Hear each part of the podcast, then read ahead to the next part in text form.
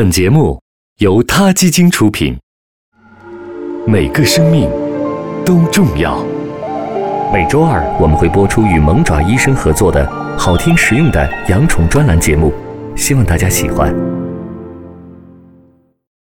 嗨，大家好，我是萌爪医生小亮。今天我们来聊聊苏格兰折耳猫。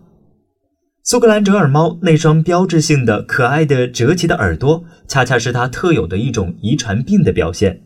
这种遗传病被称为骨软骨发育不良，主要影响猫咪的软骨发育。折耳猫还有很多遗传倾向病，除了最常见的骨软骨发育不良外，还有肥厚性心肌病、多囊肾病和草酸钙结石等等。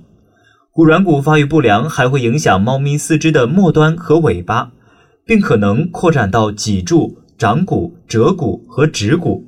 所有这些病变都会导致它们慢性关节疼痛。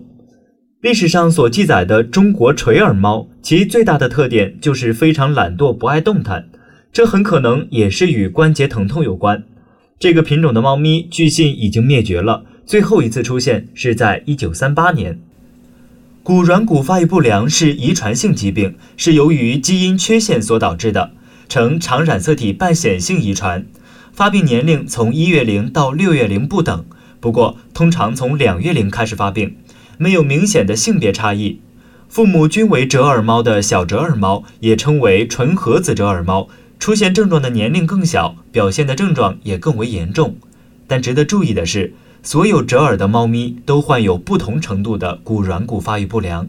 只是杂合子后代症状轻一些，发病时间晚一些而已。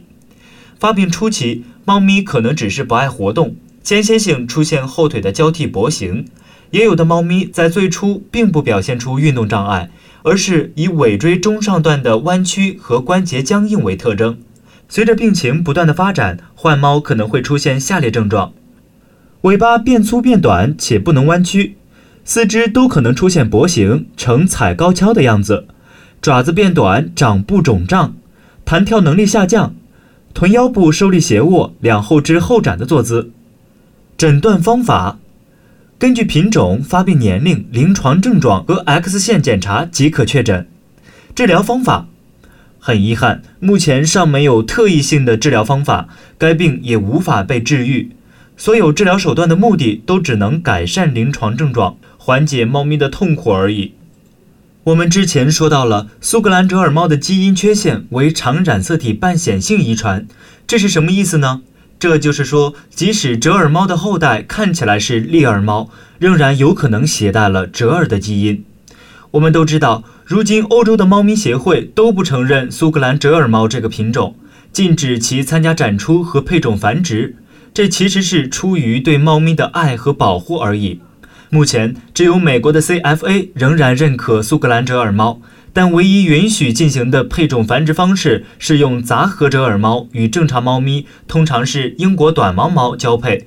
这样的后代有百分之五十的概率为杂合折耳猫，有百分之五十的概率为正常立耳猫。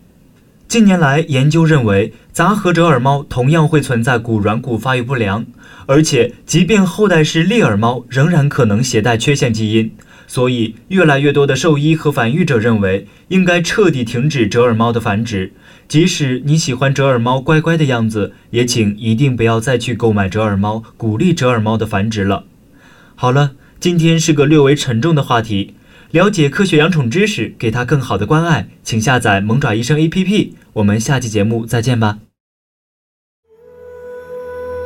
他 Radio。中国大陆第一家动物保护公益电台，在这里，我们讲述动物的喜怒哀乐，尊重生命，善待动物。它的世界因你而不同。